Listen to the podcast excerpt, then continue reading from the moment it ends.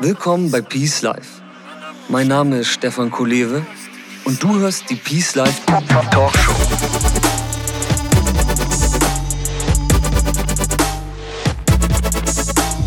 Das Leben ist ein Geschenk. Lass es uns auspacken. Peace Life. Create yourself.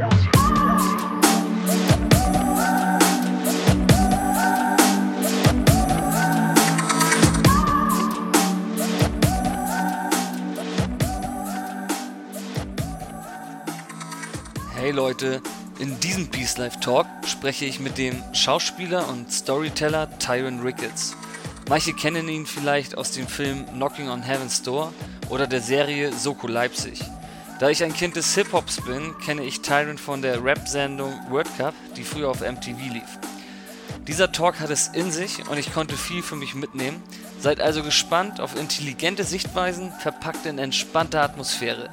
Herzlich willkommen bei Peace Life, Tyron Ricketts. Grüß dich, Stefan. Hi, wo steckst du gerade? Ähm, ich bin gerade zu Hause in meiner Wohnung in New York, in Brooklyn, um genauer zu sein. Brooklyn, wow, Big City Life, hä? Ja, das kann man sagen. Das ist es auf jeden Fall. Du strahlst so. Ich, ähm, was, was kann New York? Was gibt es dir? Ja, also in erster Linie äh, gibt es mir, dass meine Freundin hier in New York lebt und arbeitet. Okay. Und das war auch der Hauptgrund, warum ich von LA nach New York gezogen bin. Ich habe zwei Jahre in LA gewohnt vorher, Ja. was mir sehr, sehr gut gefallen hat, weil ich Surfer bin und man das Meer direkt vor der Tür hat und die Sonne scheint 300 Tage im Jahr. Das hat mir gut gefallen. Und dann habe ich meine Freundin kennengelernt, die hier Ärztin ist in New York. Ah, okay. Und es war für mich einfacher, die Stadt zu wechseln, als für sie, weil sie halt mitten in ihrer Facharztausbildung steckte. Und die ist jetzt vorbei, Ende Juni, und dann sind wir frei und ich bin ganz froh, New York wieder zu verlassen. Okay. New York verlassen. Das heißt, äh, von LA, wetterbedingt bist du froh oder was ist da so der Hauptgrund? Ja, also ich war ja früher äh, sehr intensiv aufgestellt in der ganzen Hip-Hop-Welt und da war New York für mich war eine Traumstadt. Also jedes Mal, wenn ich hierher kommen durfte, um ein Interview zu machen, Ja. dann hätte, hätte ich mir ähm, gefühlt wahrscheinlich einen kleinen Finger abgehackt, um in New York leben zu können. Das äh, Lustige ist, wenn man dann irgendwo wohnt, was man nur so oberflächlich kennt oder wo man eine, eine komische Vorstellung davon hat und eine verschobene Vorstellung, wie es ist, dann kann das sein, dass man es vielleicht gar nicht mehr so geil findet. Und bei New York ist mein Problem, dass alles, was einen stimuliert, was ein, zwei Wochen Spaß machen kann oder vielleicht sogar einen Monat oder zwei, wird mir mittlerweile einfach viel zu stressig. Ja. Also die, die, die Menschenmassen, der Fakt, dass es eigentlich nur um, um Konsum geht in der Stadt. So ganz Manhattan ist ein riesiges Geschäft. Wie die Leute halt dem Geld hinterherrennen müssen, weil alles so teuer ist. Das finde ich macht äh, die Stadt sehr, sehr energetisch interessant. Mhm. Aber um hier zu leben, finde ich das persönlich zu anstrengend. Also ich, mir fehlt ein bisschen die Natur und mir fehlt so ein bisschen die, ähm, die Ruhe auch und so die. Mhm. Ich finde es schwieriger, hier in meine Mitte zu finden, als woanders. Okay. Denkst du, das liegt an der, an der Großstadt, an der Menge der Menschen oder liegt das, liegt das einfach an den Menschen selbst? Also sprich, denkst du, es ist überhaupt gar nicht möglich, in der Großstadt seine Mitte zu finden? Ich glaube, wenn man mh, ein absoluter Meister ist und schon äh, alle seine Lektionen gelernt hat, dann kann man wahrscheinlich auch in New York seine Mitte finden. Ich persönlich, ich bin nicht, nicht an dem Punkt. Ja. Äh, und ich merke halt schon, wie mein, wie das, was mich umgibt, wie mich das auch beeinflusst. Ja. Und ich habe halt das Gefühl, dass ich hier in New York sehr viel mehr Sachen habe, die mich rausziehen aus der Mitte, Ja. als die mir helfen, da reinzukommen. Das ist jetzt mein, meine persönliche subjektive Empfindung. Ähm, und auf deine Frage, was der Grund dafür ist, ich glaube, dass es ein bisschen die, ähm, die Zwänge sind, denen man hier ausgesetzt ist. Weil New York ist eine sehr, sehr teure Stadt. Mhm. Also ähm, mit sehr teuer meine ich, dass man eine 25, 30 Quadratmeter Wohnung Mhm. kann dir passieren äh, in Manhattan oder auch in Brooklyn mittlerweile, dass du da 2000 bis 3000 Dollar zahlst im Monat. Boah, okay. Und das ist, das ist nur die Wohnung. Wenn du noch gesund essen willst, und so weiter und so fort, dann bist du halt ganz schnell bei sehr viel Geld, was du aufbringen musst. Ja. Und das gibt dir einfach von außen einen unheimlich großen Druck. Ja, das glaube ich. Das hat Auswirkungen auf, äh, wie du dein Leben gestaltest, wie du deine Freundschaften pflegst oder nicht pflegst, weil du keine Zeit hast dafür. Ja. Wie du ähm, einfach in diesen Überlebenskampf reingehst, der hier sehr, sehr viel härter ist als in anderen Städten, wo ich gewohnt habe. Wahnsinn. Und, und das gibt eben New York dieses Besondere, Ja. aber ich finde es einfach anstrengend. Okay, auf jeden Fall. Ja, also nachvollziehbar. Aber die Frage ist, ähm, wie lange hast du gebraucht, bis du das gecheckt hast, dass das sozusagen, was du gerade beschrieben hast, dir im Weg steht, sag ich mal, aktuell? Ich glaube, da ich direkt aus LA hierher gekommen bin, wo ich das gegensätzliche, das gegensätzliche Leben gelebt habe, ging das relativ schnell, dass ich das gemerkt habe. Ja, okay. So, bei LA, das ist auch eine große Stadt, sogar noch von den, von den Einwohnern noch viel größer als New York. Ja, Aber da, je nachdem, wo du eben lebst, ähm, hast du direkten Zugang zur Natur. Und ich war in der Westside, also ich habe erst in den Palisades gewohnt, dann in Venice. Ja. Da ist halt der Strand vor der Tür, da ist Santa Monica Mountains, da bist du schnell in Malibu. ja, Du hast eben die Wahl, ob du in die Stadt reinfahren willst oder da, wo mehr los ist, oder ob du einfach sagst, heute bleibe ich am Strand.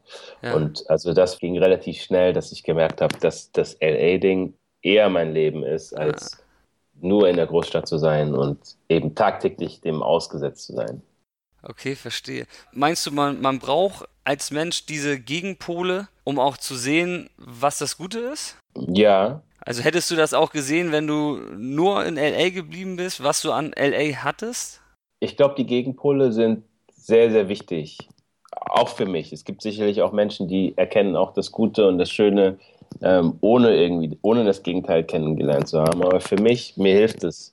Also mir hilft auch die ähm, vier Jahre nicht mehr in Deutschland zu sein, die vier Jahre in Amerika zu leben, hilft mir auch Deutschland wieder mit anderen Augen zu sehen. Ja. Oder auch mit äh, aus einem positiveren Blickwinkel zu sehen. Mhm. Und ähm, ich glaube schon, dass der Mensch so funktioniert, dass äh, man auch erst zu schätzen weiß, was gut ist, wenn man dann eben auch das Gegenteil mal kennengelernt hat. Ja, wer kennt das nicht, ne? Ja. Ich meine, so ist unser Leben ja auch ein bisschen gestrickt, ne? Ja, ja, irgendwie schon. Ist ja nicht alles schön. Ja, ähm, aber du klingst auf jeden Fall ähm, sehr, sehr, sehr reflektiert, was du da auch gerade alles für kleine Details genannt hast mit, äh, oder wie du sozusagen auch das Stadtleben und New York als, als Konstrukt beschrieben hast. Ähm, ähm, Finde ich schon, ja, sehr reflektierend. Ähm, nimmst du dir dafür selber auch Zeit, um so zu reflektieren oder wächst da diese Reflexion oder wie, wie, wie machst du das? Mm, Ja, da habe ich mir noch gar keine Gedanken drüber gemacht. Ich glaube, das kommt so ein bisschen von alleine. Zum einen ist ja mein Beruf neben anderen äh, Dingen auch Schauspieler zu sein. Ja, Und das zwingt dich ja ein bisschen dazu, ähm, die Augen offen zu halten und Leute zu beobachten und mhm. äh, versuchen zu verstehen, warum Menschen sich so verhalten, wie sie sich verhalten.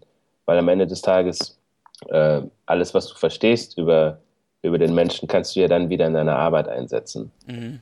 So, und das macht mir unheimlich großen Spaß schon immer. Mhm. Und das kommt vielleicht ein bisschen dann auch natürlich damit, dass man reflektiert und sich Gedanken macht. Ja, Ähm, zum anderen schreibe ich ja auch selber Geschichten, ob das Ja. jetzt früher die Musik gewesen ist oder jetzt, ähm, dass ich auch eben Geschichten für Filme und Drehbücher schreibe. Und auch da, glaube ich, bleibt einem nichts anderes übrig, auch zu reflektieren. Ja, Und mich interessiert es einfach auch. Also ich lese gern philosophische Bücher und Ja. ich lese gern Psychologiebücher und gucke gern Dokumentationen, wo es um sowas geht. Also das ist schon ein bisschen meine Welt. Ja, super cool, was du sagst. Ähm, dann ist jetzt auch klar, woher deine sehr reflektierte Betrachtung kommt. Ähm, in diesem Kontext habe ich eine Frage an dich. Und zwar hast du auf deinem Instagram-Profil einen Satz gepostet. Ähm, Life isn't about finding yourself, life is about creating yourself. Ähm, das ist auch ein Credo von Peace Life und daher möchte ich dich gerne mal fragen, wie interpretierst du diesen Satz für dich? Ja, ich bin halt der Meinung, dass wir selbst einen sehr großen Einfluss darauf haben, in, in welche Richtung unser Leben geht. Mhm. Und ähm, also ich glaube, manche Sachen oder viele Sachen kann man nicht beeinflussen, die passieren, Ja, die einem äh, in den Weg gelegt werden oder die einem entgegenkommen, aber man kann halt entscheiden, wie man damit umgeht. Und ich glaube, es gibt gewisse Werkzeuge. Mhm. Äh, mit Werkzeugen meine ich äh, Sichtweisen, die man einnehmen kann, mhm. die dir halt entweder helfen, dass das Leben schön wird oder die halt, wenn du die nicht hast oder wenn du da anders dran gehst, die halt dafür sorgen, dass das Leben halt fürchterlich ist. Ja, okay. Und ich glaube, dass es halt Sinn macht, sich ähm, mit diesen äh, äh, Sichtweisen äh, einfach auch zu beschäftigen und zu schauen, ja. funktioniert das für mich oder funktioniert das nicht. Okay. Hast du ein Beispiel? Also irgendwas, was du aktiv irgendwie für dich so gefunden hast, wo du sagst, das nutzt du bewusst? Ja, wir haben, bevor wir angefangen haben, äh, das Gespräch aufzuzeichnen, haben wir kurz über, über Meditation gesprochen. Ja. Und ich hatte das Pech oder das Glück, ja. dass ich mit Anfang 20 habe ich eine, äh, wurde mir eine Hüftarthrose attestiert von mehreren Ärzten, Aha. was so eine so eine Abnutzung auch des Knorpelgewebes ist. Und die Schulmedizin geht davon aus, dass wenn das mal so weit ist, dass man da nichts mehr machen kann. Und mir wurde empfohlen, ich sollte mir schon mal Gedanken über ein künstliches Hüftgelenk machen. Okay. Und glücklicherweise habe ich dann einen Arzt kennengelernt, der meinte, nee, äh, mach das mal nicht, fang mal an mit äh, Tai Chi Qigong. Ja. Was eben eine Form, eine Form der in der traditionellen chinesischen Medizin ist, wo äh, Tai Chi, also die Kampfkunst mit Qigong, also mit einer meditativen Form, wie du deine Qi-Energie, also deine, deine Lebensenergie stärkst, äh, kombiniert wird. Und dadurch habe ich halt äh, einfach auch Meditation kennengelernt und habe verstanden, wie hilfreich es sein kann, manchmal sein Hirn einfach auszuschalten ja. und nicht sich nur auf das zu verlassen, was man gelernt hat, sondern auch sein Hirn eben zu nutzen als Antenne für Wissen, was schon da ist. Und das zum Beispiel hilft mir enorm, dass ich äh, manchmal, wenn man sich zu viele Gedanken macht, dass man das einfach mal ausschaltet und ähm, darauf vertraut, dass man die Antwort schon weiß. Dahin muss man sich aber entwickeln.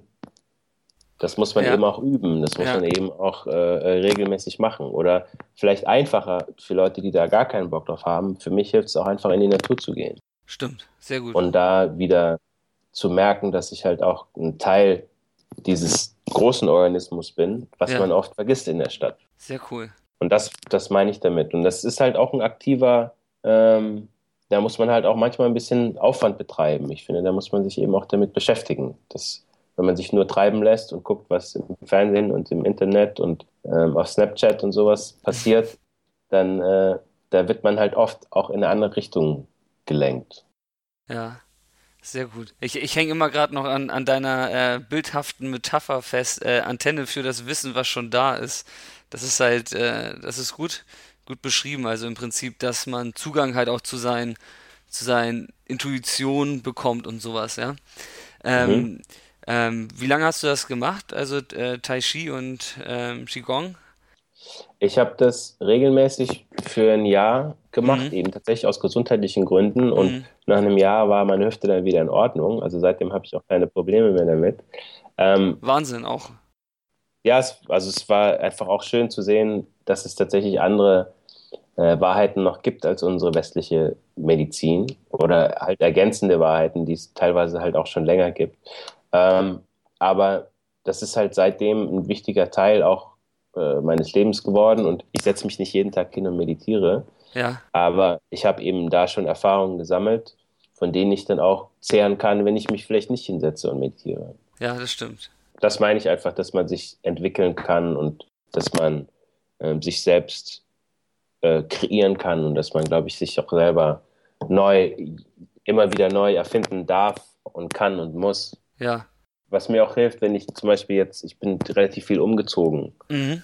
Ähm, und ich habe halt auch da festgestellt, jedes Mal, wenn man sein gewohntes Umfeld verlässt, gibt einem das auch die Chance, sich wieder neu selbst erfinden zu dürfen.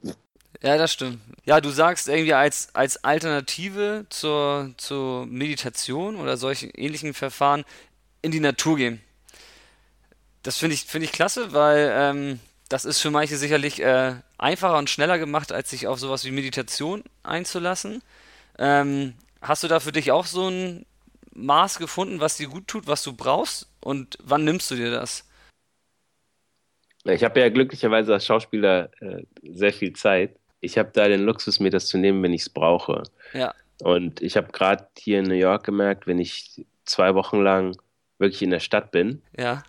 wie das meine Laune beeinflusst, wie das äh, auch beeinflusst, wie ich aussehe. Ja. Wie das mein Stresslevel beeinflusst. Und da bringt es mir immer was. Manchmal dann fahre ich halt, fahren wir am Wochenende halt mal wandern in ja. die Berge oder fahren an den Strand und reden mal nicht, setzen uns mal eine halbe Stunde hin und gucken halt in den Wald oder gucken über die Berge. Und also ich merke einfach für mich, wie das äh, einen riesengroßen Unterschied macht, wie ich wieder mehr in meine Mitte komme, wie ich zufriedener bin, glücklicher. Einfach wieder zu connecten mit dem, wo wir ja eh schon immer ein Teil davon sind, was man als Mensch halt gern vergisst. Ja. Wir setzen uns ja immer über die Natur. Ja, leider. Also sozusagen ähm, kannst du empfehlen, im Prinzip ähm, einfach öfter mal in die Natur zu gehen, um, um quasi diese, diese Connection wieder aufzubauen. Ja, das geht auch von alleine. Also man muss da gar nicht äh, viel machen. Man muss halt sein Handy vielleicht ausmachen. Ja, gute oder Idee. Nicht dauernd drauf gucken. Aber ähm, das merkt ja, spürt ja jeder. Ich, ich, kann mir nicht vorstellen, dass es jemanden gibt, der mal einen Spaziergang macht durch den Wald, jetzt gerade wenn der Frühling wieder anfängt und der dann nicht nachher äh, spürt, ja. wie gut es einem tut. Ich meine, es ist ja. Das ist, das ist echt ein cooler Tipp. Also ich glaube, viele und mich eingeschlossen ähm, vergessen oft diese Power der Natur, ne? Ja. Ja, ich glaube, je mehr, vielleicht, das hat ja auch was damit zu tun, wie, wie gut man sich selber wahrnehmen kann. Ja, exakt. Ja, und wenn du, wenn du, wenn man mal drauf achtet, ich glaube, jeder, der darauf achten würde, ob es ihm gut tut oder eher schlecht, ja. das ich glaube nicht, dass es einen Menschen gibt, der sagt, nee, ich merke da gar nichts. Also, also, das kann ich mir eigentlich nicht vorstellen. Nee, auf jeden Fall nicht. Aber genau das, das Stichwort, was du sagst, ist dieses Thema Selbstwahrnehmung, ja. Und ähm, ich, ich glaube, das ist halt einfach auch ein Problem, sich wirklich wieder Kontakt aufzunehmen und sich selbst wahrzunehmen. Ähm, dazu gehört schon viel. Man sagt ja, oder beziehungsweise die, die westlichen, äh, östlichen Lebenslehren, äh, die nennen die westliche Gesellschaft, nennen die eigentlich immer die, die unter den Kopf abgeschnitten sind. Mhm. So, und ich finde, das, das symbolisiert das ganz gut bildlich. Ähm, wir sind viel im Kopf. Viel zu viel eigentlich im Kopf. Und die ganze Technisierung, äh, viel im Computer hängen, das fördert das natürlich noch. So, und ähm, deswegen ist, ist zum Beispiel auch ähm, einfach mal wieder irgendwas machen, was einen in den Körper bringt. Das bringt dann auch, glaube ich, noch viel mehr zu dieser Selbstwahrnehmung. Mhm. Ich glaube, viele Leute, die vielleicht auch viel im Kopf sind, merken das halt, wenn sie Sport treiben. Genau, ja. Merken, wie sie dann plötzlich so ein neues Element freischalten und die sagen dann, ja, oh, ich war jetzt sogar im Fitnessstudio oder Rennen und jetzt fühle ich mich viel besser. Aber das ist ja genau das. Genau. Ähm, dass man eben auch das spürt, was unterm Kopf stattfindet. Und da ja. gibt es halt noch ganz viele andere Methoden, als jetzt nur Sport zu treiben. Was ich ganz interessant fand, ähm, auf diese Kopf-Körper-Verbindung äh, mhm. aufbauend, ich habe äh, vor 13 Jahren zum ersten Mal eine Geschichte gemacht, äh, die heißt äh, Vipassana. Sagt ja. ihr das was? Ja, klar, aus dem Yoga. Und ähm, da geht man das ist so eine, eine nicht religiöse Meditationsform oder äh, abgelöst halt von, von einer religiösen Tradition, wo du für zehn Tage in ein, ein von der Außenwelt abgetrenntes Resort gehst, also in so ein Camp. Und für zehn Tage sprichst du nicht, du liest nicht, du vermeidest Augenkontakt, mhm. du ernährst dich gesund und vegetarisch. Und deine Aufgabe ist es, ähm, beinahe zehn Stunden am Tag, was sehr, sehr hart ist, zu sitzen mhm. und auf die Empfindungen in deinem Körper zu achten. Mhm. Also nicht auf der, deine Gefühle, sondern auf deine physischen Empfindungen. Du scannst mit deiner Aufmerksamkeit jeden Zentimeter deines Körpers und merkst plötzlich, wie du überall spürst du kleine äh, Sensationen. Also du spürst, wie ja. es brennt, wie es zwickt. Und deine Aufgabe ist lediglich, diesen Empfindungen gegenüber gleichmütig zu bleiben. Genau. So, wenn du das machst, merkst du plötzlich, dass es eine Verknüpfung gibt zwischen, es gibt eine Stimulation von außen, mhm, mh.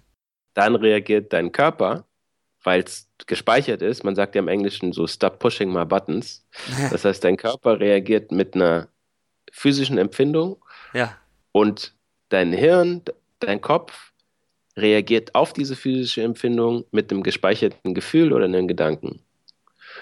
Und das hält viele Menschen in gewissen ähm, Verhaltensmustern gefangen. Genau. Und wenn du da zehn Tage sitzt und mal darauf achtest, dass manchmal eine, eine, physische Empfindung eben nur eine physische Empfindung ist und wenn du Kontrolle darüber bekommst, dass du nicht darauf reagieren musst, dass du jetzt zwar ein komisches Gefühl im Bauch hast, aber dass das nicht bedeutet, du musst jetzt traurig sein oder wütend reagieren, nur weil du das gemacht hast, als du sechs Jahre alt warst, mhm. dann gibt dir das ein sehr starkes Instrument in die Hand, ein bisschen ähm, gleichmütiger und kontrollierter durchs Leben zu gehen.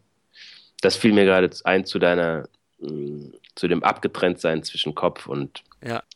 und Körper. Und in vielen Kulturen ist der, sind, ist der, der Kopf oder unser Hirn ist auch einfach nur ein weiterer Sinn.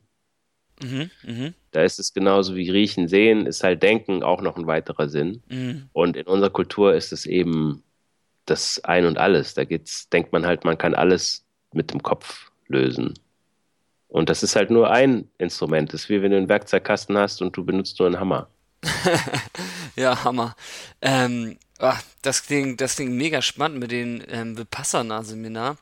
Ähm, erzähl doch darüber noch mal ein bisschen was, was du da für Erfahrungen gemacht hast und was das sozusagen alles ähm, beinhaltet. Ich habe das vor 13 Jahren habe ich das zum ersten Mal gemacht. Ja. Und es hat mir sehr gut getan. Also es war sehr hart. Ja, ja. Zehn Tage, das ist wirklich äh, mit dir selbst konfrontiert zu sein auf so eine extreme Art und Weise. Das ist nicht einfach. Mhm. Das ist kein Spaziergang im Park. Ja. Äh, und dann habe ich aber auf, äh, weil mir das wirklich geholfen hat ja. und mir ganz viel klar gemacht hat auch, was mich dann, äh, was mir dann geholfen hat, mich eben auch dementsprechend weiterzuentwickeln, dass ich Sachen nicht mehr weitergemacht habe, die ich vorher gemacht habe. Ja. Ähm, habe ich das dann nochmal 2009 auf meiner Weltreise habe ich in Australien nochmal so ein Vipassana Retreat gemacht. Ja. Ähm, nochmal zehn Tage wow. und habe da, ähm, ja, man lernt halt immer was dazu. Ja, natürlich, ja. Aber ähm, du machst ja wahrscheinlich auch den, also es gibt ja eine, eine einfache Technik, sag ich mal, die jetzt schon in den Mainstream gekommen ist, das ist der, der Body Scan. Ich weiß nicht, ob du das auch gemacht hast, die kommt auch aus dem äh, äh, Vipassana, das ist quasi auf dem Boden liegen und dann das, was du gerade gesagt hast, quasi Stück für Stück mit der Bewusstheit den, den Körper sozusagen abscannen. Mhm. Von oben nach unten und ähm, das kann man auch, das kann man halt auch täglich machen, ganz entspannt mhm. zu Hause, 10 Minuten, 20 Minuten. Und ähm, wenn du es halt täglich machst, wirklich auch ohne Unterbrechung, dann kommt jetzt nicht so schnell, wie du in den 10 Tagen das hattest, aber es kommt auch quasi der, der gleiche Effekt, nur halt das dauert, die, die Strecke ist halt ein bisschen länger. Mhm. Ähm, also ich mache das persönlich auch und ähm, mir tut das auch extrem gut. Und das, was du beschrieben hast, ähm, quasi, dass man da halt seine, ja, man hat halt ähm, Reaktionen abgespeichert, ne, auf bestimmte Emotionen. Und die bricht man halt irgendwann auf. Und äh, ich finde, da, da liegt irgendwo die Freiheit. Weißt du, was ich meine? Also du hast irgendwie, Voll. ja, das ist halt, äh, weil ich, ich muss auch gerade so grinsen, das, aber das ist halt so, weil, weil wenn, man, wenn man das einfach mal erfahren hat, so dann denkt man so, ey, warum nicht früher, ne? So, das ist ja. halt ein geiles Gefühl. So. Ich, ich, geil. Total geil. Ähm, ich habe leider noch nie ähm, äh, eine Vipassana gemacht. So, ich, ähm, ich würde es auch gerne mal machen. Wo, du hattest das in Australien gemacht und das erste war wo? Das erste Mal war in Triebel. Das ist in der Nähe von Hof in Bayern. Ah, Obwohl okay. Triebel ist schon nicht mehr in Bayern, aber es ist irgendwie 20 Kilometer von Hof entfernt. Mhm.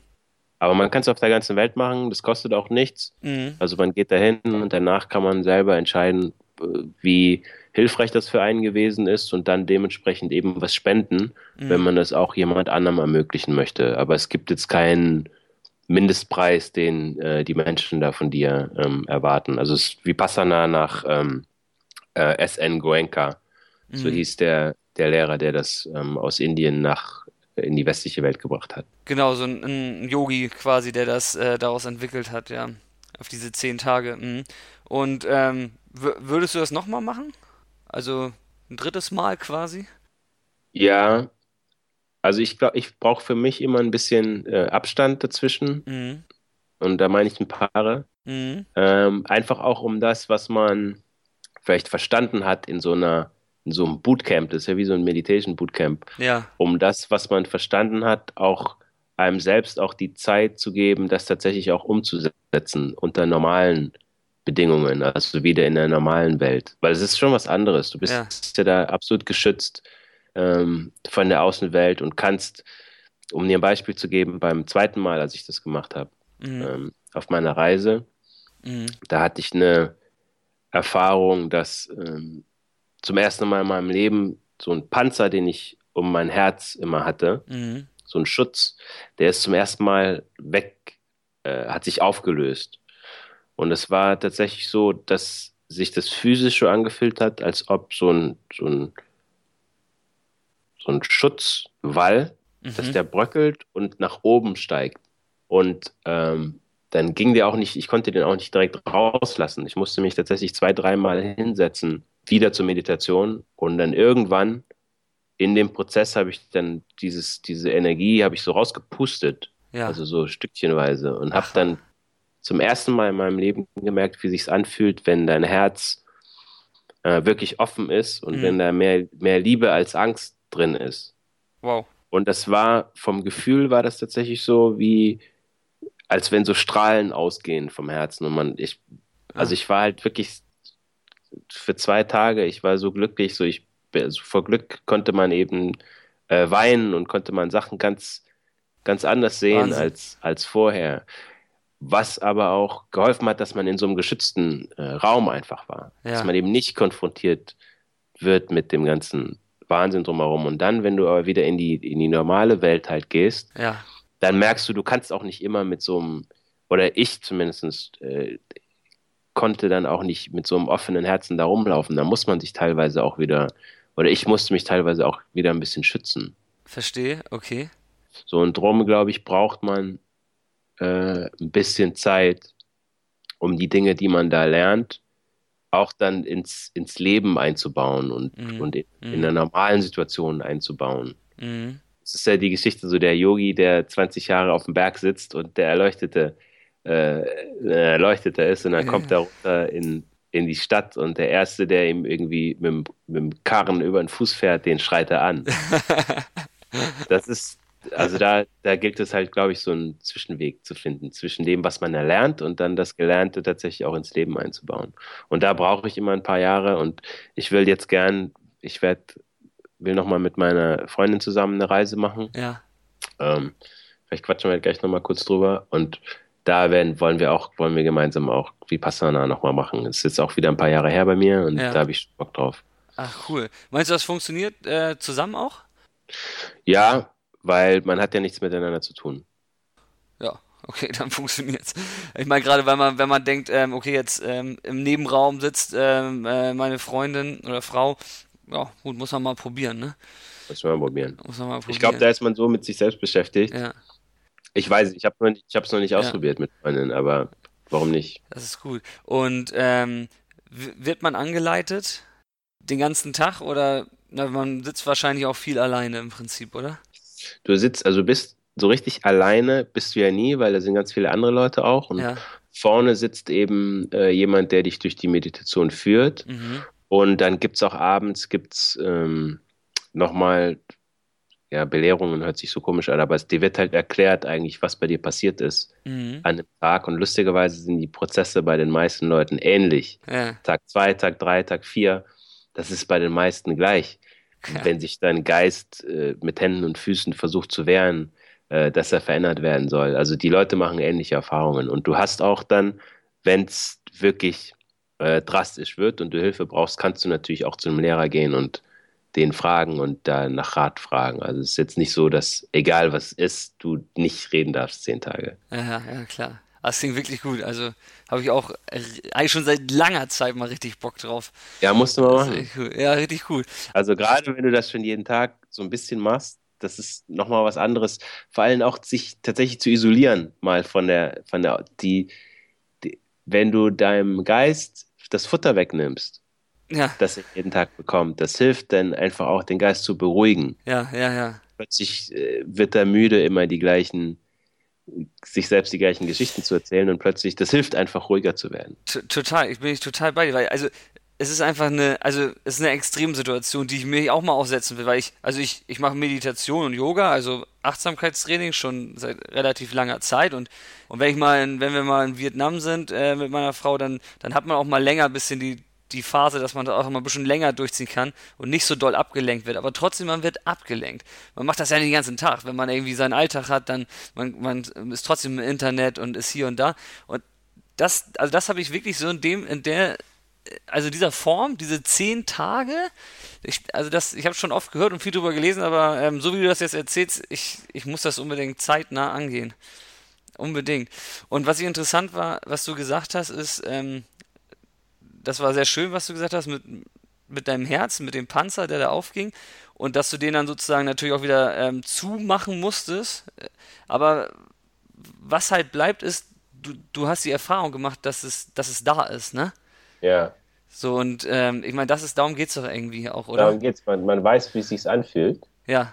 Und es ist ja auch oft wichtig, glaube ich, im Lernen, dass du mal mhm weißt, wie es sich anfühlt und dann kannst du es halt äh, zu einem Teil von deinem Leben machen oder nicht. Ja. Aber oft ist es ja genau das, dass diese Erfahrung eben gemacht werden muss, weil theoretisch versteht man ja schnell äh, ja. eine ganze Menge. Ja. Aber ich glaube, erst wenn man es mal fühlt, dann ähm, ist es einfacher, da wieder zurückzugehen an den Punkt. Das gefällt mir auch so gut am Schauspiel. Ja, man, inwiefern? Äh, naja, ich, äh, du bist halt als Schauspieler in der Situation, dass du ähm, verschiedene Situationen erleben darfst und auch emotionale Situationen erleben darfst. Ja. Äh, teilweise sehr extrem. Ja. Die aber in einem sicheren Raum stattfinden. Aber die Emotion ist ja echt. Also wenn ich ein guter Schauspieler sein will, dann muss ich ja das im, in dem Moment, in der Szene, muss ich das ja auch tatsächlich fühlen auch wenn es nur äh, ausgedacht ist. Ja. Aber dadurch habe ich halt die Möglichkeit, ganz viele Dinge fühlen zu dürfen, wo man sich im normalen Leben einfach nicht trauen würde oder was man einfach nicht machen würde. Und das finde ich total super als Spielwiese, weil teilweise lerne ich Sachen oder fühle ich Sachen, wo ich merke, wow, das ist ja richtig geil. Das ah. kann ich ja auch in mein Leben äh, mit integrieren. Und da geht eben nicht die Welt von unter, wenn man das mal probiert. Und das finde ich wahnsinnig am Schauspiel. Das finde ich total ähm, bereichernd. Ja, unbedingt. Also es klingt auch jetzt ähm, sehr bereichernd, äh, wenn du das so erzählst. Ähm, ja, ich, ich habe da nochmal eine ganz andere Frage. Und zwar ähm, habe ich mich vorhin auch nochmal ein bisschen informiert über dich und habe da deine ganzen ähm, Surf-Videos entdeckt äh, im Internet. Und ähm, ja, es ist offensichtlich, du bist ein sehr fitter Typ, machst einen sehr fitten Eindruck. Und ähm, in diesem Kontext wollte ich mal fragen, ähm, was tust du, um dich fit zu halten? Was machst du für deine persönliche Fitness? Hm, ja, du hast es eigentlich schon auf den Punkt gebracht. So Surfen ist so mein Hauptding. Man, leider, wenn man nicht am Meer wohnt, ist es halt relativ schwierig, das oft zu machen. Ähm, drum, drum war für mich LA vielleicht auch geiler, als es für viele andere Leute wahrscheinlich äh, wäre. Ja. Weil eben das Surfen da so ein großer Punkt war. Aber das ist auf jeden Fall, ich habe so vor 13, 14 Jahren angefangen mit Surfen. Mhm. Das ist auf jeden Fall mein, mein Go-To-Play, äh, also mein Lieblings, meine Lieblingssportbeschäftigung. Ja. Ähm, sonst, ich mache so ein paar Liegestütze halt morgens. Äh, ja. Ja. Und ich spiele gern Tischtennis. Und ich mache halt meinen mein Tai Chi Qigong, aber ja. also so richtig jetzt ein Fitnessstudio rennen oder regelmäßig Yoga habe ich mich noch nicht durchringen können. Ja. Würde ich aber gerne machen. Okay, also steht noch an sozusagen. Ja, also mehr Yoga als Fitnessstudio. Mehr Yoga als Fitnessstudio. Ja. Aber wenn's, wenn ich es mir aussuchen kann, mhm. dann bleibe ich lieber fit durch Sachen, äh, die mir auch sowieso Spaß machen. Ja. Und Surfen zum Beispiel macht mir so viel Spaß, das kann ich halt vier, fünf Stunden am Tag machen. Ja. Das ist bei anderen Sachen nicht so. Aber das ist, um fit zu bleiben. Und ich gucke halt auch mit dem, wie man sich ernährt. So, wir sind jetzt so seit ein, zwei Jahren dabei, dass wir wirklich unsere Ernährung auch auf vegetarisch umstellen. Das hat noch nicht so hundertprozentig immer geklappt, aber auf jeden Fall ähm, schon viel mehr als früher. Das macht auch einen großen Unterschied, ja. um fit zu bleiben merkt man auch direkt, so wenn man weniger Fleisch isst, bleibt man einfach viel mehr in der Form. Und also ich fühle mich dann auch besser. Und einfach ein bisschen so darauf achten, dass man gesund lebt. Ja. Also nicht so zwanghaft, dass, äh, sondern einfach eher so, dass sich's gut anfühlt oder Mhm. ja. Das heißt, dein Tipp einfach äh, irgendwas zu finden, körperliche Aktivität, was man einfach gern macht, oder? Mhm. Mhm. Ja. Also es gibt da solche und solche Menschen. Meine Mhm. Freundin, die geht unheimlich gerne laufen.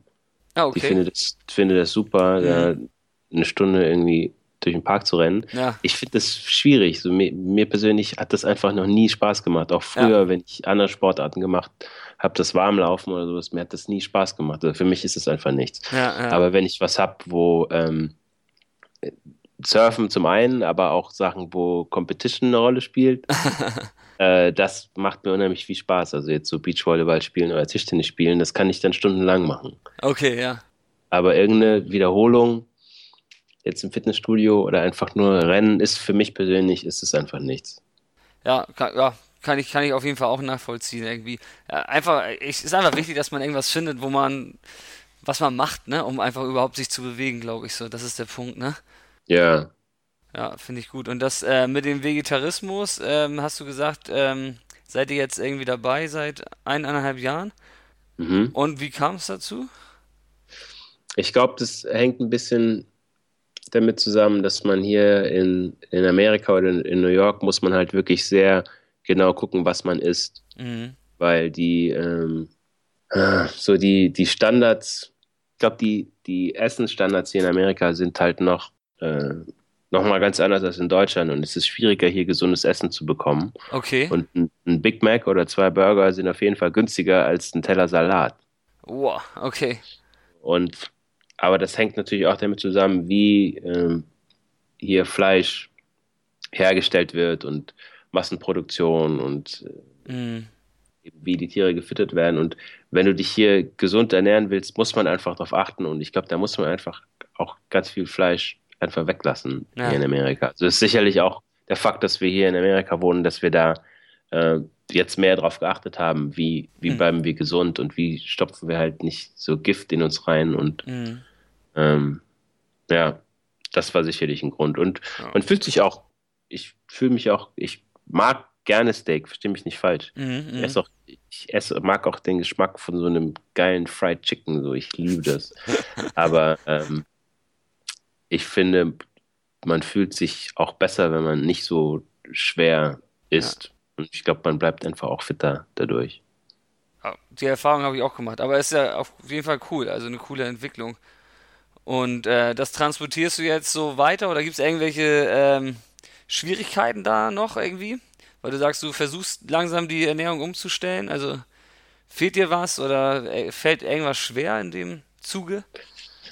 Man muss halt ein bisschen umlernen. Mhm. Ich habe halt nicht gelernt, vegetarisch zu kochen zum Beispiel. Ja, Und dann muss man, wenn man das halt nicht gelernt hat, dann auch da muss man sich, glaube ich, ein bisschen weiterentwickeln, dass es nicht langweilig wird, dass man nicht immer irgendwie Gemüse geschnetzeltes mit Reis macht.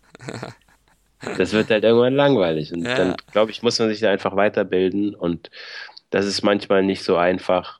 Oder auch wenn man essen geht, wenn man jetzt in der Gesellschaft unterwegs ist, dann ist auch oft noch das vegetarische Gericht halt tatsächlich das langweiligste auf der Karte. Oder es gibt dann nur eins oder zwei. oh ja, ja, Das ist dann so, du siehst dann die anderen schlemmen und essen irgendwie ihr Lammkotelett ja. und dann isst du so ein Risotto oder irgendwie so ein Tofu-Burger oder sowas. Das ist manchmal nicht so einfach. Und Das darum, stimmt. ich glaube, es ist eine Entwicklung, aber ähm, ja, für, für mich und für uns fühlt sich das ganz gut an. Es fühlt sich richtig an. Ja, sehr gut. Klingt gut. Klingt gut. Hast du ein Lieblingsgericht? Ein vegetarisches? Ich will Lammkotelett, wollte ich gerade sagen. Ich habe gest lustigerweise, ich habe gestern äh, habe ich hier Nudeln zu Hause gemacht und das waren so dicke Macaroni, Ja, ja. saugut. Und dazu gab es eine, so eine, eine Bolognese, Äh, aber auf vegetarischer Basis. Okay, ja. Und es war so lecker. Ich habe da noch so Zwiebeln und Knoblauch so ein bisschen Gewürze dran gemacht. Und also das war wirklich, das hat echt wie eine richtig geile Bolo geschmeckt, wie man es kennt von früher. Ja.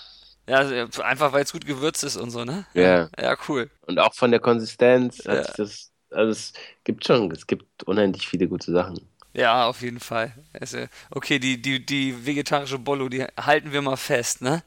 Ja. Aber cool. da gibt es da gibt's andere Leute, die, die können, können dir mehr über vegetarische Gerichte erzählen als ich. Also wir sind da noch dabei, uns daran zu tasten. Ja, cool. Aber klingt doch alles schon mal sehr gut und lecker vor allem.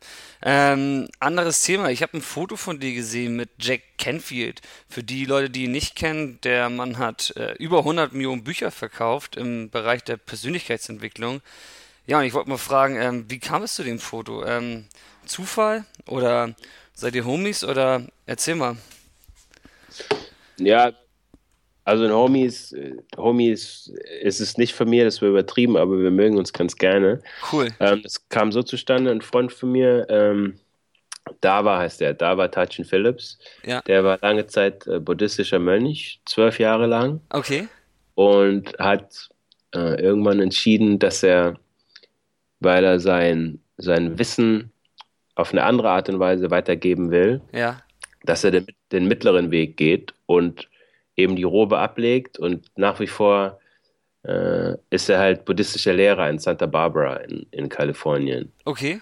Und ein Freund von mir, den ich, als ich in LA war, sehr oft besucht habe und wir haben auch so ein bisschen zusammen gefilmt. Ich habe ein bisschen äh, dokumentiert, was er so macht. Ja. Er ist halt ein, äh, ein guter Kumpel von, von Jack. Ah. Und die beiden haben zusammen so ein äh, Seminar gehalten über Prosperity mhm. in Santa Barbara. Mhm.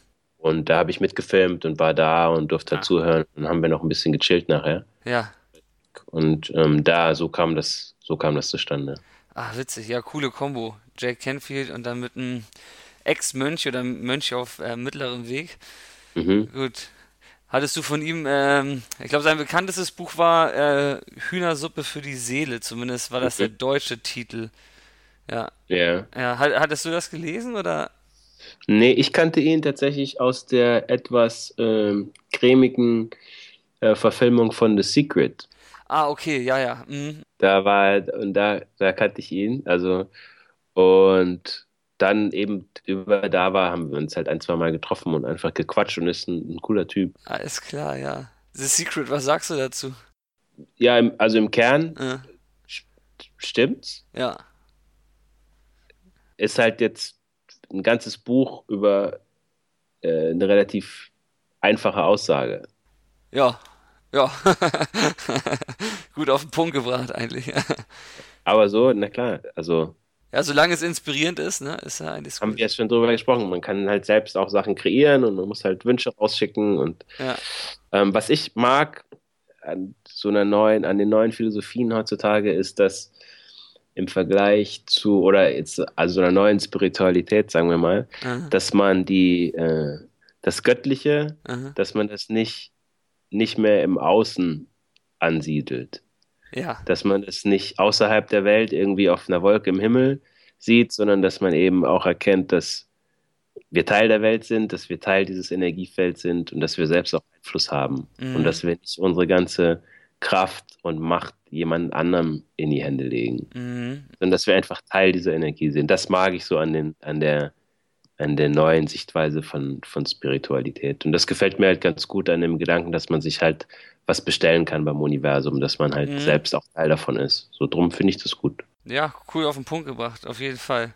Ähm, du warst, du warst auf einer Weltreise oder korrigier mich, wenn ich falsch bin. Ja, mhm, das stimmt. Genau, und da hatte ich äh, in einem Interview gelesen, dass du gesagt hast, da gab es mal einen Moment, wo du richtig im Augenblick warst. Im Prinzip. Ähm, wie ist das entstanden und war das so ein Moment, wo du sagst, da, da warst du in dir? Mhm. Also ich glaube, entstanden ist es dadurch, dass ähm, man auf so einer Reise eben nicht dauernd wieder, äh, wie soll ich das beschreiben, du wirst nicht immer von außen definiert. Also es kommt nicht dauernd eine E-Mail oder ein Anruf mm, und du mhm. wirst nicht immer daran erinnert, wer du zu sein hast. Ja, ja. Sondern es passieren einfach Dinge, du musst dich einfach nur dem Wandel anpassen mhm. und bist nicht selbst derjenige, der, oh, jetzt muss ich noch das machen und hätte ich nur das gemacht mhm. oder das, das existiert einfach nicht. So, das ist, glaube ich, sehr, sehr hilfreich. Ja. Und in der bestimmten Situation, die ich beschrieben habe, war ich gerade auf äh, Fiji und bin von einer Stadt mit dem Bus in die nächste gefahren und wusste nur, wie die Stadt heißt. Ja. Aber ich wusste nicht, wie es da aussieht. Ich wusste nicht, wo ich übernachten werde. Ja. Also ich wusste einfach gar nichts und hatte aber mein Surfbrett dabei und meinen Rucksack und war trotzdem in dem Moment absolut zufrieden mit der Situation, in der ich gerade war. Ja. Eben nicht, nicht zu wissen, was passiert und nicht einen Plan zu haben. Und da habe ich plötzlich so eine, so eine Ruhe und so einen Frieden habe ich da empfunden. Das stach einfach raus, weil ich das davor so selten kannte, weil man halt immer eine Agenda hat. Ja. Okay. Und das, glaube ich, da habe ich mir auch ein Stück weit bewahren können. Mhm. Nicht immer, aber also ich komme da halt auch ab und zu wieder zurück zu dem Punkt, wo ich einfach sage, ja gut, jetzt ist man halt im Moment und dann ist es halt so und das wird sich dann auch schon wieder verändern, aber dass man einfach zufrieden ist mit dem, cool. was man hat. Okay, cool. Also hast du so eine Art Anker, gedanklichen Anker oder so einen Gefühlsanker da gesetzt an diesen hm? Moment. Ja, so, so ein Gefühlsanker, einfach das mal erlebt zu haben, wie, wie leicht sich das plötzlich anfühlt. Ja. Das ist cool. Ähm, und ähm, du, du sagst, du bist da mit einem Rucksack und mit einem Surfbrett unterwegs, also sehr minimalistisch in dem Sinne. Ja, Surfbrett ist, das war nicht so, das ist ganz schön schwer. Ja, gut.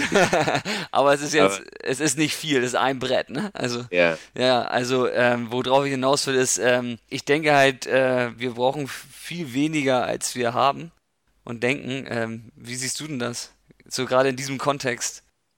Ja, ja, ich sehe es genauso wie du. Ich, ich glaube, wir ähm, auch anknüpfen an, was wir vorhin gesagt haben. Wir leben halt in einer Welt, wo uns irgendwann erzählt wurde, wir brauchen viel mehr, um, um glücklich zu sein. Mhm. Da leider baut halt tatsächlich die westliche Welt darauf auf. Ja, ja. Ja. Und ähm, ich glaube auch, dass es ein, ein Luxus ist,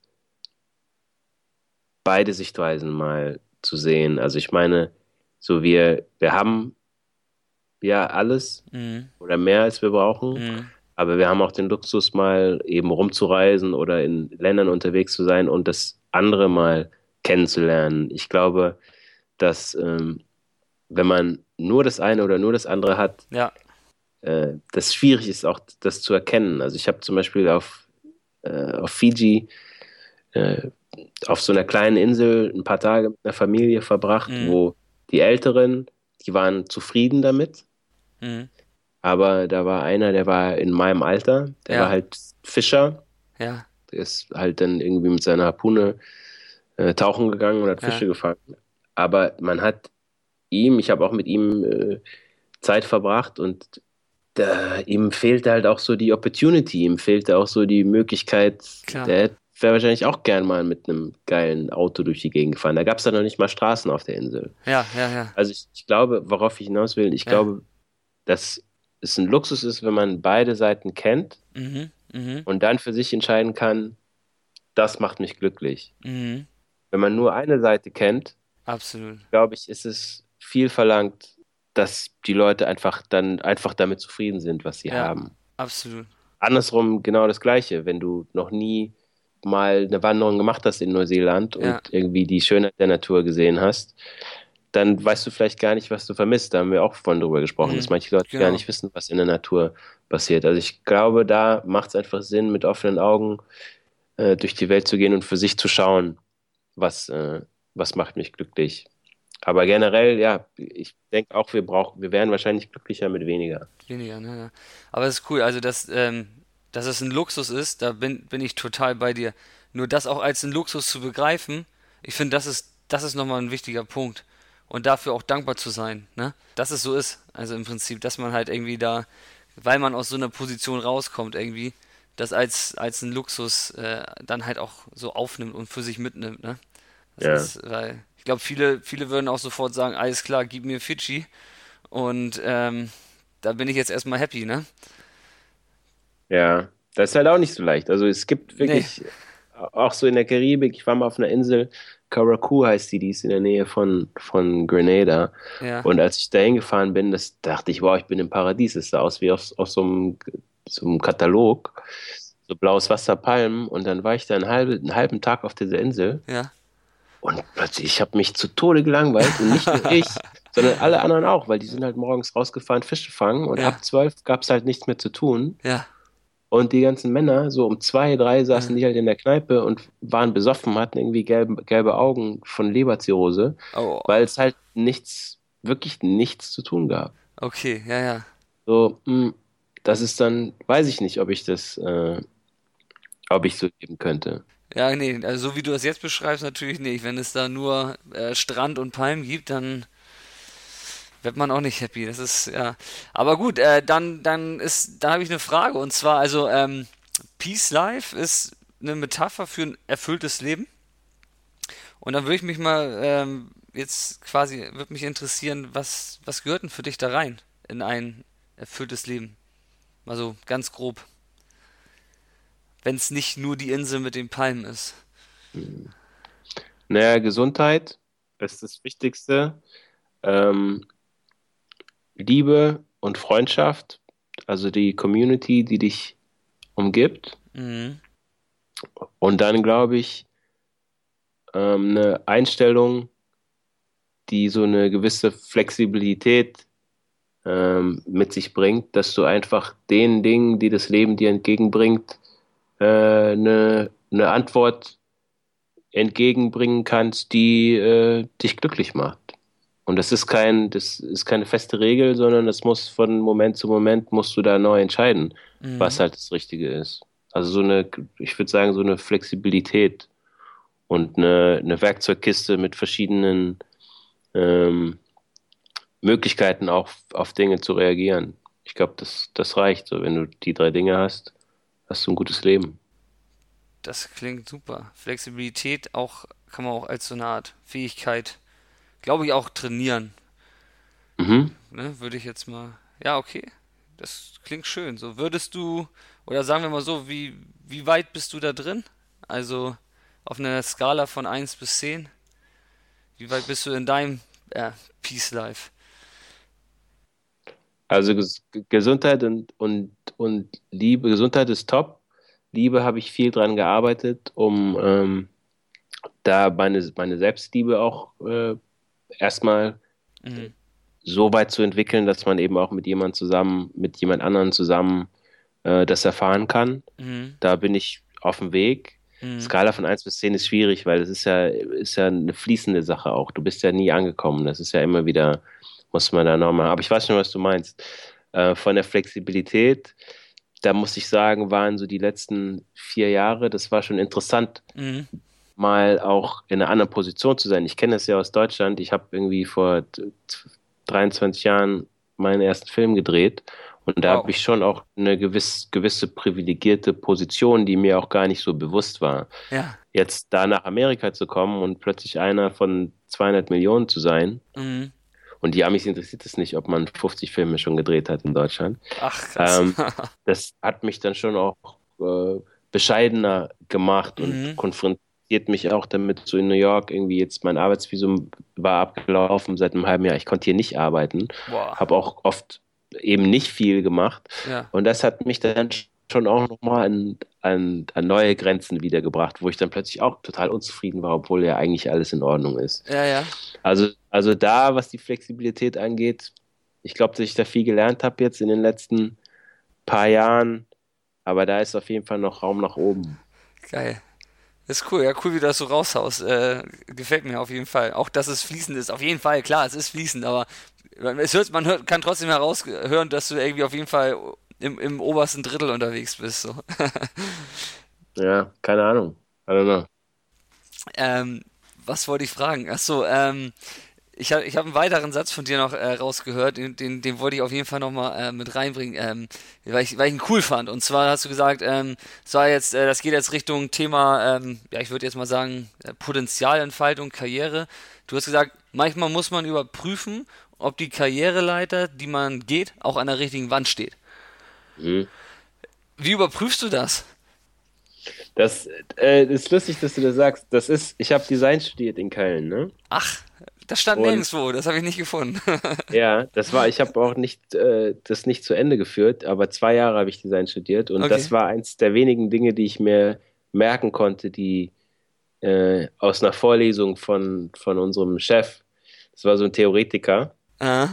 und es war, war unheimlich kompliziert, dem zuzuhören, ja. weil der einfach, naja, egal, aber das war auf jeden Fall ein Ding, was ich mir gemerkt habe, was mich, äh, was hängen geblieben ist. Dass ja. man oft ist man so ähm, beschäftigt, einfach nur erfolgreich zu sein. Ja dass man eben diese, diese Schritte in der Karriereleiter hochklettert, aber mhm. vielleicht ist das gar nicht, was man braucht, um glücklich zu sein. Ah, ja, okay. Und ich glaube, viele Leute, oder lass mich das äh, aus meiner Perspektive ausdrücken, ich hatte das Glück, dass ich relativ früh wusste, was mir Spaß macht. Und ich habe mich eben dann für das entschieden, was mir Spaß macht, obwohl mhm. das vielleicht nicht so der sichere Weg gewesen wäre. Der sichere Weg wäre gewesen, ich hätte mein Studium zu Ende gemacht und hätte dann in einer Werbeagentur gearbeitet. Mhm. Und habe aber relativ schnell festgestellt, so das macht mir eben keinen Spaß. Das heißt, wäre ich diese Karriereleiter rauf, raufgeklettert, mhm. ähm, hätte ich vielleicht mehr Geld verdient, vielleicht auch nicht, weiß ich nicht, aber hätte halt dann einen Großteil meiner Zeit mit etwas verbringen müssen, wo ich eigentlich ja keinen Bock drauf habe. Mhm. Und da glaube ich, dass es mehr Spaß macht, wenn man seiner Passion folgt oder wenn man sogar vielleicht seine Berufung findet. Ja. Und eher dem nachgeht, als einfach jetzt nur äh, mehr Geld verdient oder irgendwie noch eine bessere Position bekommt. Auf, auf jeden Fall. Ähm, an der Stelle, wo hast du den Mut genommen? Deiner Intuition, also den Spaß zu folgen und nicht deinen Kopf und zu sagen, okay, das ist sicher weiß nicht, das stand gar nicht zur Debatte für mich wirklich. Cool, ja. Also ich habe auch Glück, also naja, Glück. Ich, keine Ahnung. Vielleicht ist es, ich habe schon relativ früh ähm, einfach dran geglaubt, dass wenn man irgendwas macht, was einem viel Spaß macht, mhm. dass die Chance, dass es auch erfolgreich wird, sehr viel größer ist, ja. als wenn man was macht, was einem keinen Spaß macht. Und da hatte ich vielleicht das Glück, dass ich schon in jungen Jahren durch diese ganze Geschichte mit der Rap-Musik. Erst habe ja. ich dann, so hatte ich so eine Tanzgruppe in, in Aachen mit den Daniel Aminati zusammen, der war auch dabei. Ah, äh, und das hat uns halt so viel Spaß gemacht, dass wir dann plötzlich haben wir gesehen, wow, so das, da kann man auch ein bisschen Geld verdienen und dann, dann bringt einen das weiter. Und dann hatte ich eine, eine Rap-Gruppe, ja. dann gab, kam plötzlich der erste Plattenvertrag und zu dem Zeitpunkt habe ich schon also mir war immer wichtig, dass ich meine Schule zu Ende mache, dass ich mein Abitur mache. Mhm, mhm. ähm, das habe ich auch alles parallel durchgezogen, aber dann an, an einem gewissen Punkt, als ich studiert habe, kann ich mich noch erinnern, da habe ich meine äh, Rap-Sendung halt moderiert und auch produziert bei Viva zu dem Zeitpunkt World Cup, schon. Ne? World Cup, genau. Sehr geil. Und das war halt der absolute Traum. Das waren halt, ich hatte die Chance, die Leute, die ich sowieso cool fand, ja. zu interviewen, dahin zu fahren, deren Musik zu spielen, selber Musik zu machen und auch noch Geld damit zu verdienen. Dann kam ich irgendwann von so einer äh, Produktionsreise aus New York zurück, die ich ja. halt selbst ja geplant habe und mhm. sollte dann gotische Bauwerke mit meinen Kommilitonen fotografieren. Und da habe ich gemerkt, so, äh, irgendwie habe ich da keinen Bock drauf. Komisch. und dann bin ich halt nicht mehr hingegangen. Okay. habe dann gesagt, ja, ich vertraue da drin, dass das, was mir Spaß macht, dass sich da schon, äh, dass sich da der Weg schon so richtig entwickeln wird oder dass, ja. dass man schon dahin fließt, wo man, wo man hin soll. Und das habe ich bis jetzt so 20 oder mittlerweile, das war 1995, 22 Jahre später, bis jetzt habe ich das noch nicht bereut. Ach, sehr cool. Wenn man das so sagen kann, vor allem auf so einen langen Zeitraum, ist das ja perfekt eigentlich. Das war das schon länger her, ne? Also ich, ich, ich habe die letzten Sendungen, glaube ich, noch geguckt. Ich bin, ich bin auch ein Kind des Hip-Hops und mhm. äh, fand die Sendung immer mega. Und die wurde leider ja irgendwann abgeschafft mhm. und dann äh, irgendwie er, ersetzt. Ähm, aber ja, war mega fett. Ähm, ich wollte dich mal fragen, ähm, weil du gerade so in diesem Selbstreflexionsthema drin bist, ähm, Musik versus Schauspiel. Was, was kann dir das eine geben, was dir das andere nicht gibt? Oder umgekehrt? Äh, was in der Musik toll ist, du bist halt frei. Du kannst über das reden und deine Gefühle ausdrücken, wie du es möchtest.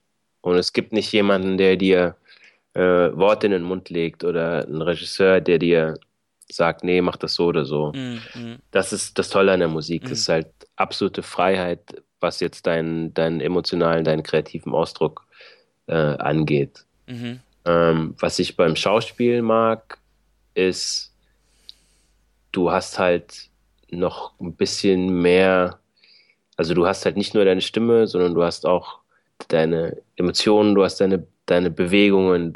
Das ist halt noch mal ein bisschen mehrdimensionaler, finde ich. Mehrdimensionaler, okay. Ja, mhm. mhm. als nur jetzt in ein Mikrofon rein zu singen. Ja, okay. Und ich weiß nicht, für mich, ich bin halt leider, was die Musik angeht, auch limitiert, ja. ähm, dass ich halt nur Rapper bin oder, oder gewesen bin. Ja. Ich glaube, das wäre vielleicht nochmal was anderes, wenn ich auch irgendwie Sänger wäre oder besser ein Instrument spielen mhm. würde. Aber irgendwann war dieses, dieses Rap-Ding für mich auch vor dem Hintergrund, dass eben das, das Rap-Publikum in Deutschland an einer gewissen Altersgrenze aufhört. Ja. Das hat dann für mich Schade keinen Sinn eigentlich. mehr gemacht. So, weil entweder ich hätte über Sachen reden müssen, die die Kids interessieren und ja. das interessiert mich halt nicht. Oder ich bin halt auch kein Gangster und habe auch, mhm. keinen Bock, einen auf Gangster zu machen, mhm. wie so viele anderen. Oder man macht halt ein Album, was auch ein halbes Jahr Arbeit ist, mhm. und aber man verkauft halt nichts. Oder ich verkaufe halt nichts. und das, und das kann, kann man ein, zwei Mal machen. Ja. Aber dann macht das, macht das keinen Sinn mehr. Und also für mich ist jetzt auf jeden Fall das Schauspiel ja. in Verbindung auch mit selber Geschichten schreiben und eben in Verbindung auch äh, dass man da auch äh, auf der anderen Seite noch kreativ sein kann, dass man halt selbst seine Stories schreibt. Das ist für mich gerade sehr interessant. Ja, ist ja auch super cool. Also das ist ja auch irgendwie von Story zu Story ist ja auch irgendwie, das klingt stimmig auf jeden Fall. Und ähm, ich habe auch gehört, ähm, dass du gerade einen Kinofilm geschrieben hast oder dran arbeitest im Prinzip. Mhm. Magst du da was erzählen? Das ist dein aktuelles Thema gerade und Projekt? Ja. Mhm. Ähm, ich habe vor, das ist auch schon ist eine Weile her, ich habe vor vier Jahren damit angefangen. Okay. Dass ich eine Geschichte geschrieben habe, ähm, bei der der Grundgedanke war, äh, oder ich, ich fange mal anders an, in der Geschichte geht es um einen, um einen deutschen Arzt, ja. der schwarz ist. Ja den ich auch selber spielen werde, der mit seiner Familie nach Lanzarote geht, eben äh, zu einem Kongress, geht ein bisschen, er geht ein bisschen surfen, Sonnenuntergang ja. und kommt in eine Unterströmung. Okay. Und plötzlich mit seinem Surfbrett auf dem offenen Meer, mhm. schafft es nicht mehr zurück nachts und äh, hört ein Schiff, äh, ruft nach Hilfe, wird auch aufgegriffen von dem Schiff und findet sich plötzlich auf einem äh, Flüchtlingsschiff wieder, mhm. das äh, von Afrika versucht, nach Europa zu kommen, eben mhm. nach Lanzarote. Und bevor das Schiff im Morgengrauen es schafft, ans Festland zu kommen, kommt die spanische Küstenwache mhm. und greift es auf. Er denkt, er ist gerettet, aber da er aussieht wie die anderen und auch ah. keinen Pass dabei hat und eine Badehose anhat, ja. wird er halt äh, auch für einen der Flüchtlinge gehalten und wird dann wieder aufs offene Meer mit dem Schiff rausgezogen und schafft es tatsächlich nur mit einem anderen, äh, das zu überleben und in Marokko am Festland zu landen. Ja. Und dann geht es halt darum, dass er quasi die Reise zurück in die Festung Europa als Europäer genauso machen muss wie halt Hunderttausende andere, die ja auch zu Genüge ihr, ihr Leben dabei verlieren. So. Das ist die Geschichte und das habe ich dem Christian Albert ich das gepitcht, der fand das geil. Ach, super. Und jetzt haben wir das in den letzten Klingt großartig. paar Jahren entwickelt. Ja. Also auch mit Schreibern die dann das Drehbuch geschrieben haben. Mhm. Und ähm, jetzt hoffentlich äh, kriegen wir das Geld zusammen, dass wir das dieses Jahr noch drehen können. Boah, dieses Jahr noch, ich drücke die Daumen. Das klingt großartig. Also ist das gerade dein aktuelles Thema im Prinzip, oder? Ja, das ist, das ist eins, also das, was am weitesten fortgeschritten ist und ähm, wo wir jetzt auch schon relativ weit sind und das hoffentlich umsetzen können ja. dieses Jahr. Das, das wäre super. Drücke ich auf jeden Fall die Daumen. Ähm, wir sind jetzt auch schon haben eineinhalb Stunden schon auf der Uhr. Ja. Das ist schon ordentlich für so einen Talk. Ähm, ich habe am Ende noch eine Frage an dich. Und zwar ähm, würde ich gerne mal wissen, welche Tipps würdest du den 18-jährigen Tyron aus heutiger Sicht mitgeben? Ich glaube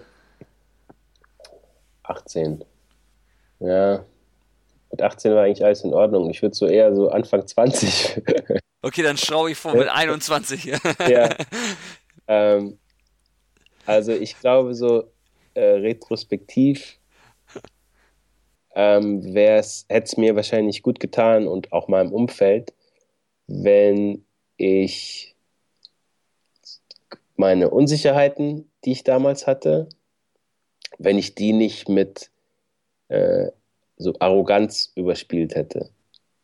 Also ich glaube, ja. ich war oft, kam ich vielen Leuten eher so ein bisschen arrogant rüber. Okay. Und habe mich, um mich zu schützen, bin ich eher so von, von oben herab an manche Dinge drangegangen. Uh, uh. Und ich glaube, da so retrospektiv hätte es wahrscheinlich Sinn gemacht, da ein bisschen früher äh, auch mehr an sich selber zu arbeiten und ah. zu gucken, okay, was, was stimmt da bei mir nicht. Aber das braucht halt auch, das braucht seine Zeit. Aber wenn man das ein bisschen früher hätte machen können, das wäre wahrscheinlich ganz, für mich und für andere Leute wäre das wahrscheinlich ganz nett gewesen in der Zeit. Das klingt gut, das klingt gut. Die Frage ist immer, die Frage ist auch schwer, ne? Ob man das dann auch zu dem Zeitpunkt auch verstanden hätte, ne? Aber vielleicht ja. verstehen es andere, die zuhören und dann äh, hilft das auf jeden Fall auch. Ja, das wahrscheinlich nicht so, wie Rilke spricht ja darüber, dass man manchmal auch die Fragen lieb haben muss und um dann, um zu hoffen, dann in die Antworten reinzuwachsen. Ja, ja. Also. Das ist auch ein cooler ja. Punkt, ey. Ah, richtig cool. Ähm, gibt es irgendwas noch, was du der Welt mitteilen möchtest, was gerade kommt, was dir durch den Kopf geht, was im Kontext von Peace und Life irgendwie die Welt hören muss, oder? Äh, ja, also ich habe, ich hatte gestern beim, beim vegetarischen Bolognese kochen hatte ich, äh, hatte ich eine ganz interessante, einen ganz interessanten Einfall. Ja. Und zwar ich habe letztens äh, Zeitgeist den, den zweiten Teil geguckt. Ja. Von dem Film Zeitgeist the Movie und ich lese auch gerade so ein Buch von, von so einem chinesischer Philosoph, Mencius heißt der. Mhm. Der hat sich halt über darüber Gedanken gemacht, wie Menschen geführt werden oder wie, wie Regierungen sein sollten. Mhm, mh. Und lustigerweise, das eine ist 2500 Jahre vor Christus gewesen. Ja. Und das andere ist halt jetzt. Mhm. Und die Kernaussagen sind die gleichen. Ne? Also wie die Pflege des Lebens auszusehen hat. Mhm, mh. Und was mir dann gestern eingefallen ist, ist, dass im Grunde, ich habe es auch aufgeschrieben, warte, das fand ich ganz interessant. Äh, ich habe dann aufgeschrieben, die philosophischen Fragen nach einem guten und gerechten Leben sind seit Jahrtausenden dieselben. Der Unterschied ist, dass heutzutage das Überleben des ganzen Planeten von den Antworten abhängt und nicht nur das Überleben der Armen. Oh, krass. So, ich glaube, wir sind jetzt an dem Punkt, also als ich diese, das Buch und den, und den Film, ich habe halt wirklich gemerkt, okay, das, die reden beide über das Gleiche, nur jetzt, heutzutage sind wir an einem Punkt, da geht es halt wirklich alle an. Ja, richtig gut. Ja, ich glaube, es wird halt globaler. Also wir sind jetzt an einem Punkt, äh, wir können nicht mehr nur in Grenzen denken oder in, mhm. in ich oder, oder meine Stadt oder mein Land.